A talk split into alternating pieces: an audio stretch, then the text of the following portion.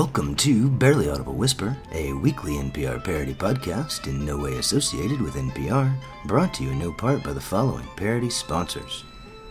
The Georgia Governor Brian Kemp Public Health Policy Institute against public health policy, because wearing a mask makes it impossible for the governor to press his lips directly on President Trump's ass. The Georgia Governor Brian Kemp Football Association, as the only football association where face masks are not required, the Brian Kemp Football Association is the leading cause of the type of brain damage that leads to supporting Brian Kemp's refusal to mandate masks.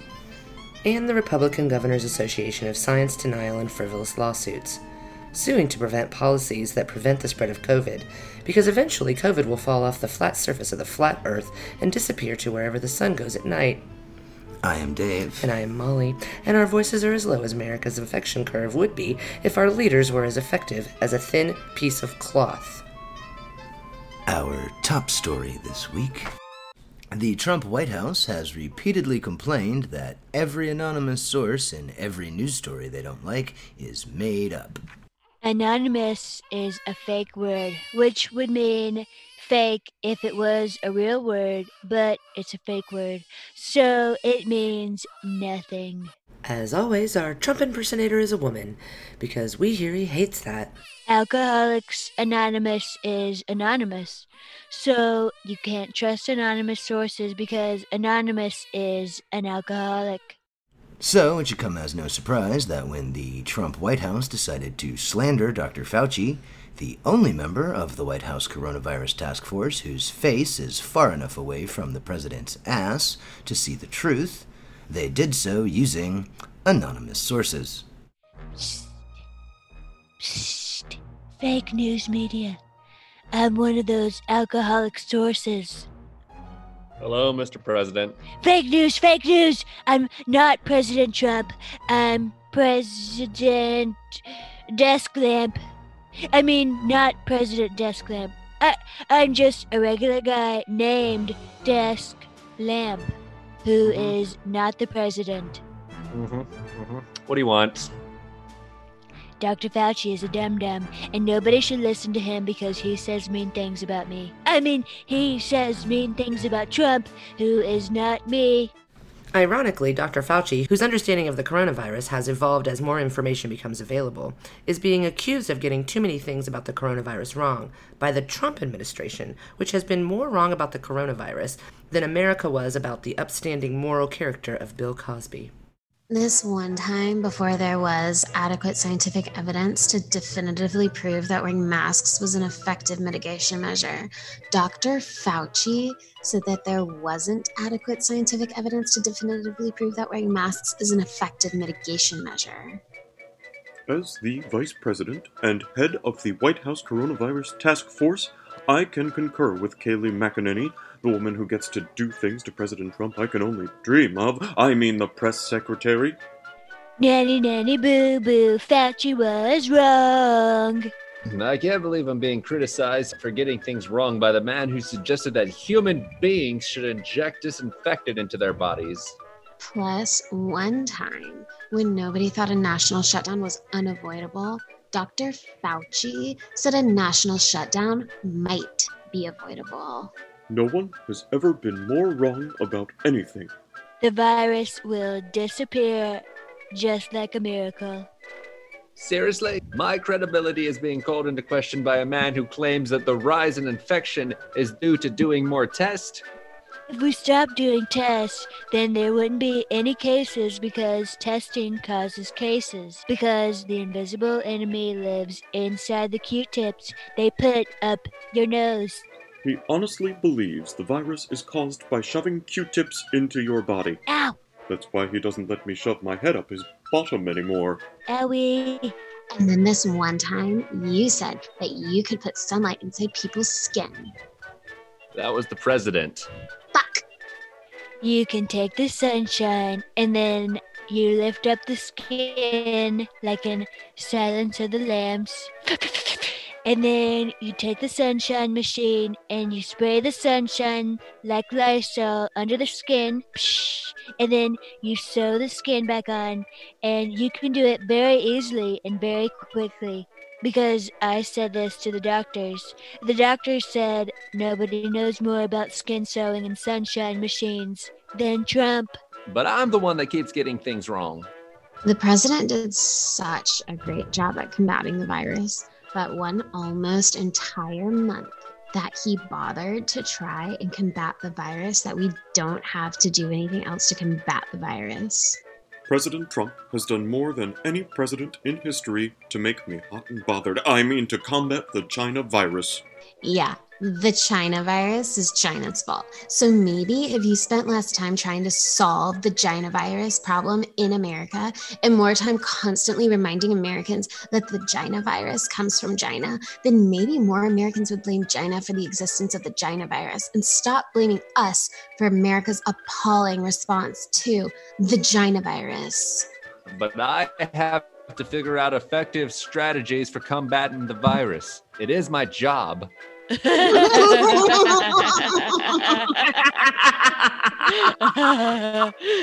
it's my job. What what does that even mean? What kind of an idiot does their job instead of refusing to do their job while insisting so vociferously that they're actually doing a great job at the job they're not actually doing? That pretending to be doing a good job instead of actually doing your job becomes a full time job. Silly scientist, jobs are for poor people. Psst, psst. Fake news. It's President Lampshade. I mean, not President Stapler. I mean, I'm not the president, and my name is a real name and not just an object I happen to be looking at. Anyway, I have some more alcohol information. Dr. Fauci is so stupid, he thinks doing his job is his job. Who can take a sunrise? Sprinkle it with bleach. Add a little Lysol and some hydrochloroquine. The Trumpy man can cause he sprinkles it with bleach and makes the world seem flat. The change in consumer spending habits during COVID 19 has led to a coin shortage, which has resurrected the debate about eliminating the penny. On the one hand, we could save US mint resources and focus more on the production of other coins. On the other hand, we can keep manufacturing a coin that costs more to manufacture than its actual value. What's to debate? With more on this story, we turn to U.S. Treasury correspondent Penny Worth. Hi, I'm Penny Worth, reporting from the U.S. Mint. Last year, 60% of the coins made here were pennies, despite the fact that a penny is so worthless that I see a penny lying on the ground 10 feet away and have no desire to pick it up. Excuse me, ma'am? Do you work here at the Mint? Uh, yeah? You spend your days making a coin so worthless that when a cashier hands me one, I get a tiny bit angry. How does that make you feel? Well, it's more fulfilling than my old job. What's less fulfilling than manufacturing millions of hunks of metal so worthless that convenience stores put out a special tray just to spare you from having to put them in your pocket? Uh, I used to manufacture AOL free trial CDs.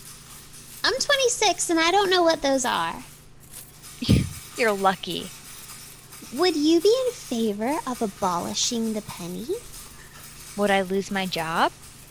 Um, let's say no. Or you'd get a job making something even more worthwhile, like junk mail envelopes. Then, yeah.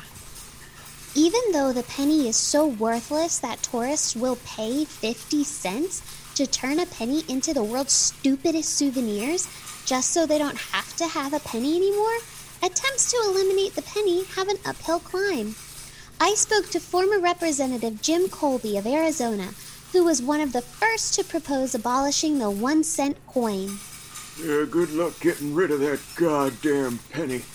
I've been trying since the late 80s. And it was a bit more then. You could buy a can of cola for just 25 of the bastards. Now the penny's so worthless that if you try to pay for a Coke in pennies, it's an act of contempt. Exactly. The truth be told, when I first proposed the bill, I didn't care about the penny. I just proposed it as part of a plan to get a $1 coin made using good old Arizona copper. But soon I realized how much money we'd save if we stopped making the damn thing, so every session I proposed getting rid of it. What possible arguments were there against you? Well, there was Speaker of the House Dennis Hastert from Illinois coming at me with this nonsense. I come from the land of Lincoln, and I'm proud that my state's great president is honored on a coin so worthless that leaving a hundred of them as a tip is worse than leaving no tip at all. What would Lincoln say if he knew that we were trying to diminish his legacy? But hell, we took the Lincoln Memorial off the back of the thing a decade ago, and Abe didn't come out of his grave to condemn us all to Hades, so I think we'd be okay. Uh, after Hastert, you had the zinc mining lobby. If you stop making pennies, what will we do with all this zinc? Make lozenges? Batteries? Brass instruments? Fungicides? Anti And a list of a million other things we use zinc for. Then there were people who took to calling it a rounding tax.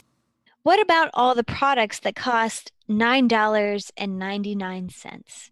Suddenly they'll all be a full $10? That's basically a tax, and I'm against taxes. Said a senator who was born so rich she's never been shopping before. After tax, all those 9.99 products are some random number, and when you buy a bunch of them, half the time you'll round up a nickel, half the time you'll round down, and the consumer breaks even. But math is not a requirement to be a senator, apparently. So you proposed eliminating the penny over a dozen times and never succeeded. That's Congress for you. So resistant to any kind of change, they're completely unwilling to change the way they make our pocket change. There you have it. Change is the only thing people hate even more than a coin so worthless that. Excuse me. Yes? I'm sorry to bother you, uh, but I'm I'm very hungry, and I was just wondering if you could spare any change. Uh, any small amount helps. Um, I don't have anything, but there's a penny on the ground over there. A penny? Fuck off. So very, very worthless.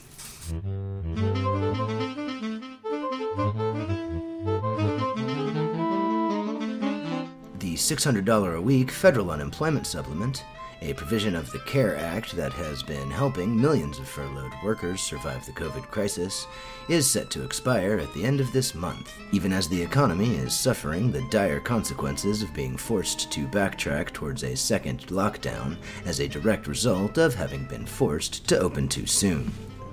The Democrat controlled House has passed several bills to extend the benefits, but the same Senate Republicans who insisted that the economy move forward too soon have refused to move forward on helping the workers hurt by their rush to move forward.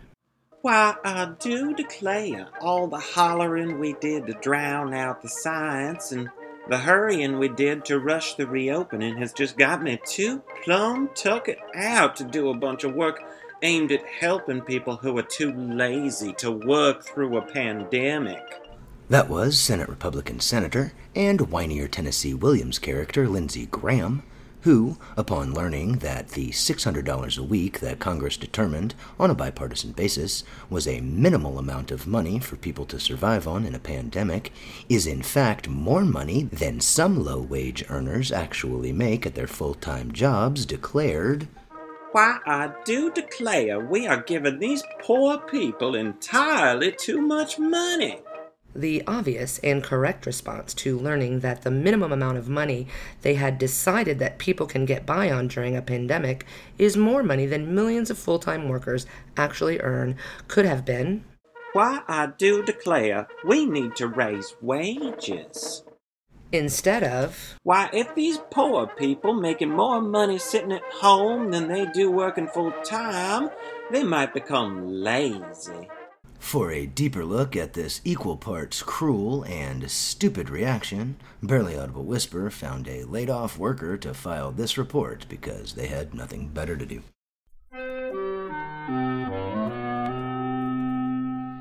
I used to work full time, but then I got furloughed when the economy shut down. Then I started working part time when the economy half assed reopened. But now I'm furloughed again because, as anybody could have predicted, reopening the economy with absolutely no plan in the middle of a pandemic was bound to fail. Anybody that is, except for Senate Majority Leader and evil tortoise Mitch McConnell. uh, we figured out how to use the PPP loans to extort businesses into reopening too early and threaten to take away people's unemployment benefits if they didn't feel safe going back to work. Uh, but we didn't realize that businesses can't make money if their customers are too afraid to leave the house. I'm not afraid to leave the house. And I'm not some scared sheep who's going to wear a mask or not gather in large groups. And it is my right as an American to hurl abuse and COVID droplets and minimum wage employees who could get fired if they talk back to me. Uh, we didn't realize that the people who were least afraid to leave the house were the most likely to be responsible jackasses who are most likely to spread the virus. Well, at least they weren't at home doing nothing but living it up on their taxpayer funded raise of barely enough to scrape by. So now, as the infection rate is soaring higher than it was when we first went into shutdown mode, That's bullshit. More people die every year from the flu. If you count all of the Americans that died in both the Vietnam and Korean wars as annual flu deaths.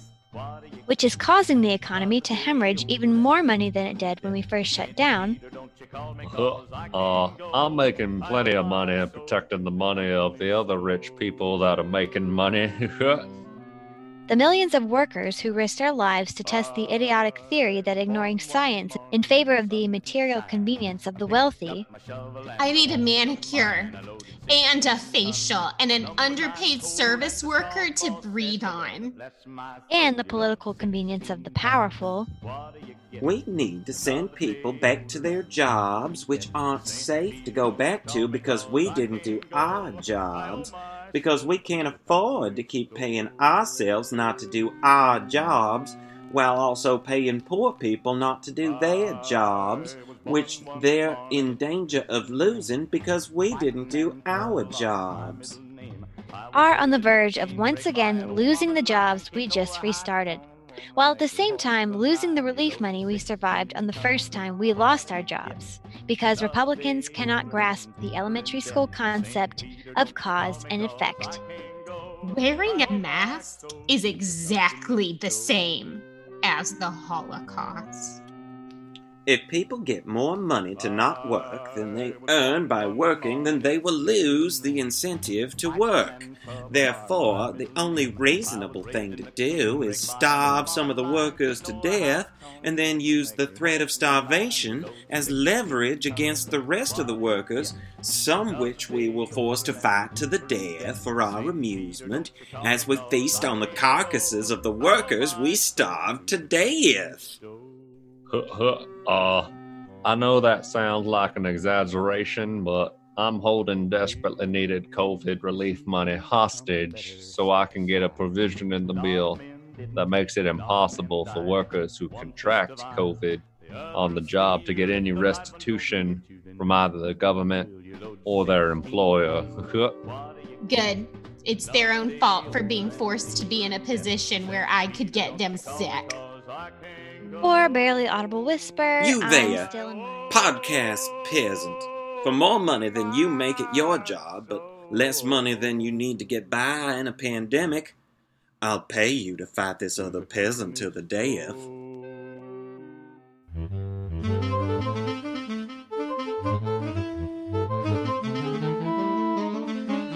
Several high profile verified Twitter accounts, including Joe Biden, Barack Obama, Kanye West, and Bill Gates, were hacked on Wednesday as part of a Bitcoin scam. The hacked accounts posted tweets promising that if people sent Bitcoin to a linked web address, that Bill Gates, Barack Obama, etc., would send the person twice as much Bitcoin in return, saying, quote, You send me $1,000 and I'll send you back $2,000. Thankfully, the scam didn't make much money because few people were dumb enough to fall for it. As a matter of policy, Barely Audible Whisper attempts to avoid victim blaming.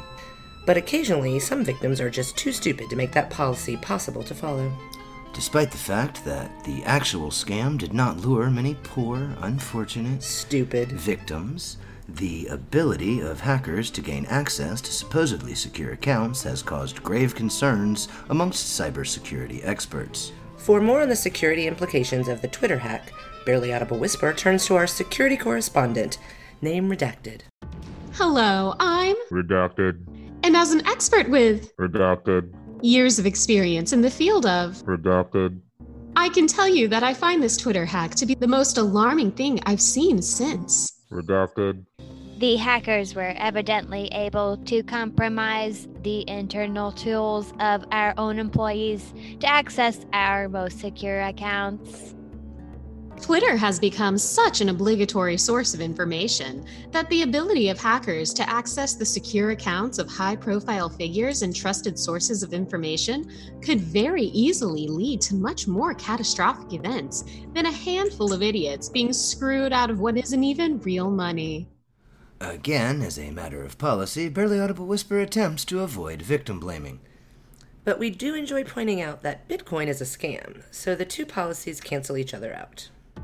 Imagine that instead of screwing idiots out of not real money, the hackers instead gained access to an official government voter information account and sent out false information about changes in polling locations. Plus, it makes all of those jackasses who aren't actually important but go through the tedious process of getting their accounts verified just because the blue check mark makes them feel special, feel less special. Even under the best circumstances, the possibility that a nefarious hacker could spread false information, posing as a trusted news source, or escalate a potential military conflict posing as a world leader is an incredibly dangerous prospect. But we don't live under the best circumstances. We live in a world where Donald J. Trump is the President of the United States. President Trump already uses our platform to make insane, poorly thought through policy pronouncements almost as often as James Woods uses our platform to pretend that anyone cares what James Woods thinks. As always, our Trump impersonator is still a woman, because we hear he still hates that. I hereby declare that all American troops have exactly seven minutes to get out of Syria. And no, I didn't give any of the generals advance notice because I had to keep it a secret. Shh. Just like the firing of my entire cabinet, which I just now decided to also do. If hackers were able to access President Trump's Twitter account, they could tweet out any insane message they wanted, and nobody would doubt for a second that it was an authentic Trump tweet. I hereby declare all capital letters war on China! Exclamation point. In this instance, our Trump impersonator is not a woman, because the impersonator is impersonating an impersonator. Not only does Trump tweet almost as many impulsive and insane things as he says, but he lies about not having said or tweeted what he clearly said or tweeted so often that nobody would believe his denials. I never declared war on China, even though I could if I wanted to, because I have the absolute right to declare war on China. Because they are ripping us off on the trade and the China virus. And when you take a look at all of the things, and many people are saying that I should declare war on China because Hunter Biden is really Chairman Mao. In order to prevent massive voter fraud by the Democrats and the mail in ballots, because the mail is a Democrat, and the fake news media, which is very unfair to me, which is why I'm losing in all the polls. I hereby declare that the election is canceled and I win. Yay! And because there's no voting, there can be no voter fraud. The president's own press secretary might even spin the fake tweet, assuming it was real, because deep down, she knows he's insane. The fake news is trying to advance the false narrative that just because the president canceled the election, that he's somehow anti-election. But if anybody is anti-election, it's the Democrats who are trying to prevent the re-election of the duly elected president for purely political reasons. There's no limit to things hackers could say if they were able to access Trump's Twitter account. Coronavirus is a Democrat hoax. I hereby declare that I will reopen the economy and the schools with no plan for mitigating with the virus or the inevitable economic disaster and massive amounts of needless deaths caused by my reckless policies. Then again, we're only three fake Trump lines into this sketch. And the worst thing we could think of for fake Trump to say is what the real Trump is actually doing. I hereby declare that COVID is real and very serious. Maybe we'll get lucky, and the hacker Trump will actually be qualified.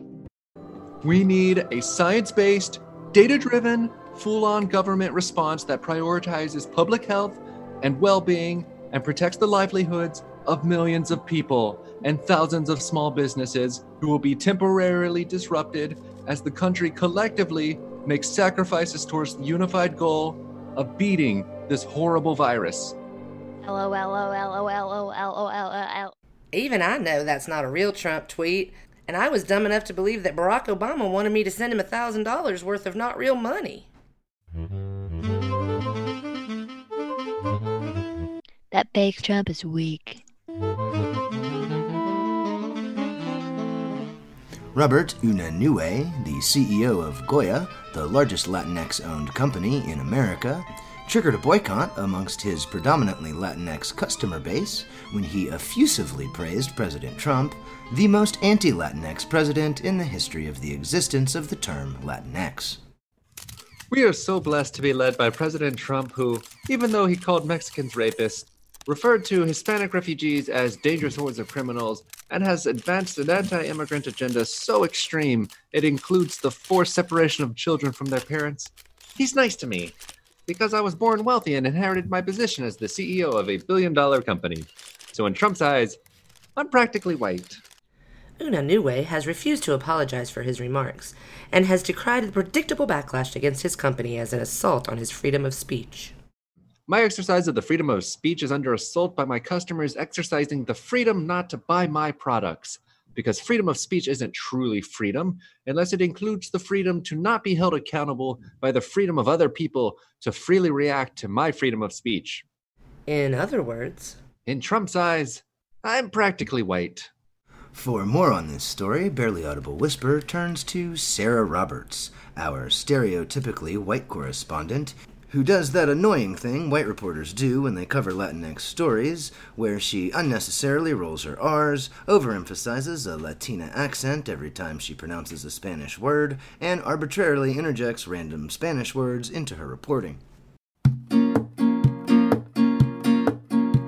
Hola, I'm Sarah Roberts, reporting on the controversy surrounding Goya CEO Roberto Unanue's recent support for El Presidente Trump.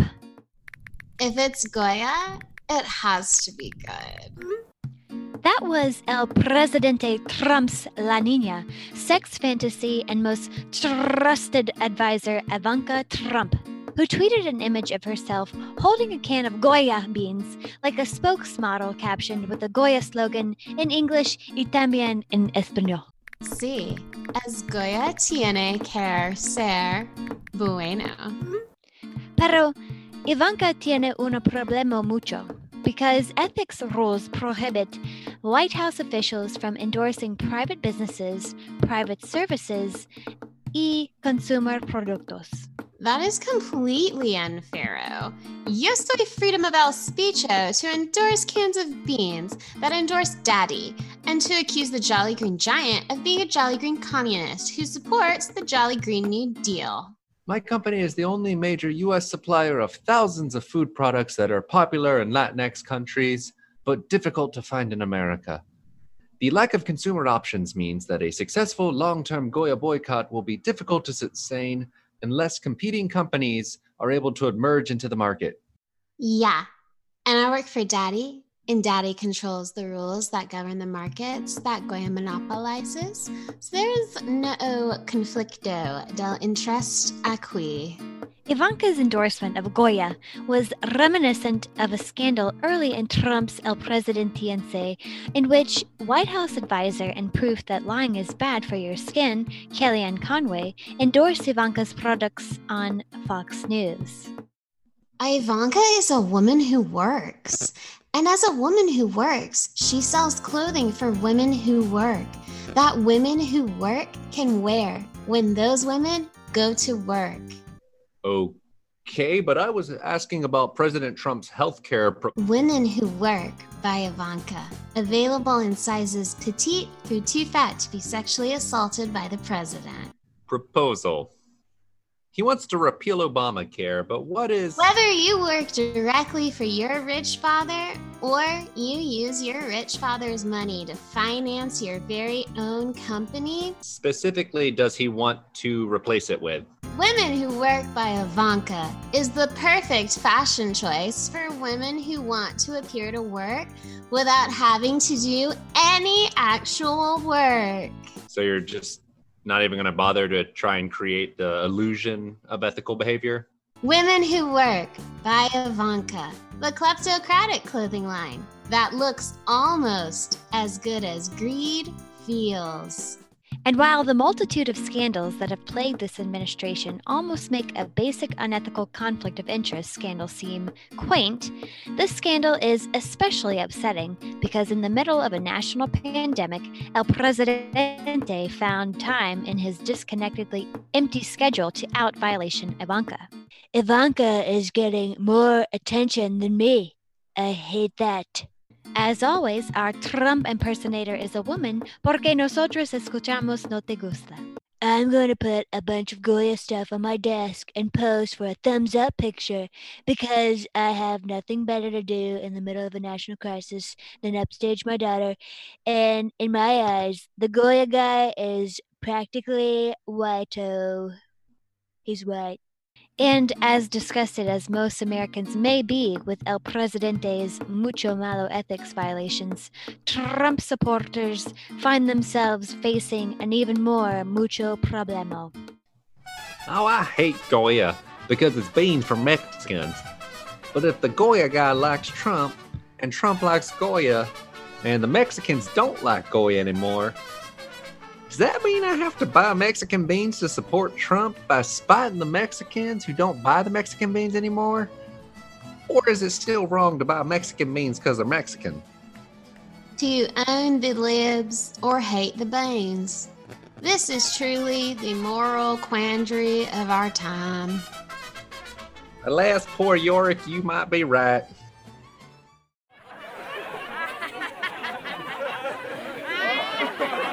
Thank you for listening to Barely Audible Whisper, starring uh, writer, co-host, and producer Dave Baldwin, co-host and actress Molly Brown, writer and actor Daniel Carter Brown, actors Corey Burns, Ali Blahnik, and Michael Morgan. Please check out our website, barelyaudiblewhisper.com, and subscribe to us and follow us on social media and tell all your friends you think we're funny. We appreciate your support. I got my food. We got farm burger. Mm. Who's we? You and Kitty? Yeah, duh. That's all I have. Kitty got. wow. I mean, same, but wow.